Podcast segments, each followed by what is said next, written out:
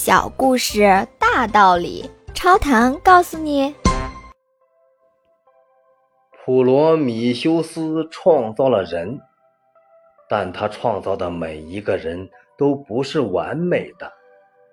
为了掩饰自己创造人类时的失误，普罗米修斯想了一个办法，那就是在每一个人的脖子上挂两个口袋。一只装着别人的缺点，另一只装着自己的缺点。他把那只装着别人缺点的口袋挂在人的胸前，另一只则挂在背后。因此，人们总是能够很快地看见别人的缺点，而自己的缺点却总也看不见。请问您听完这个小故事有什么感想呢？欢迎您在评论区留言，咱们一起探讨。感谢您的订阅，下期故事更精彩。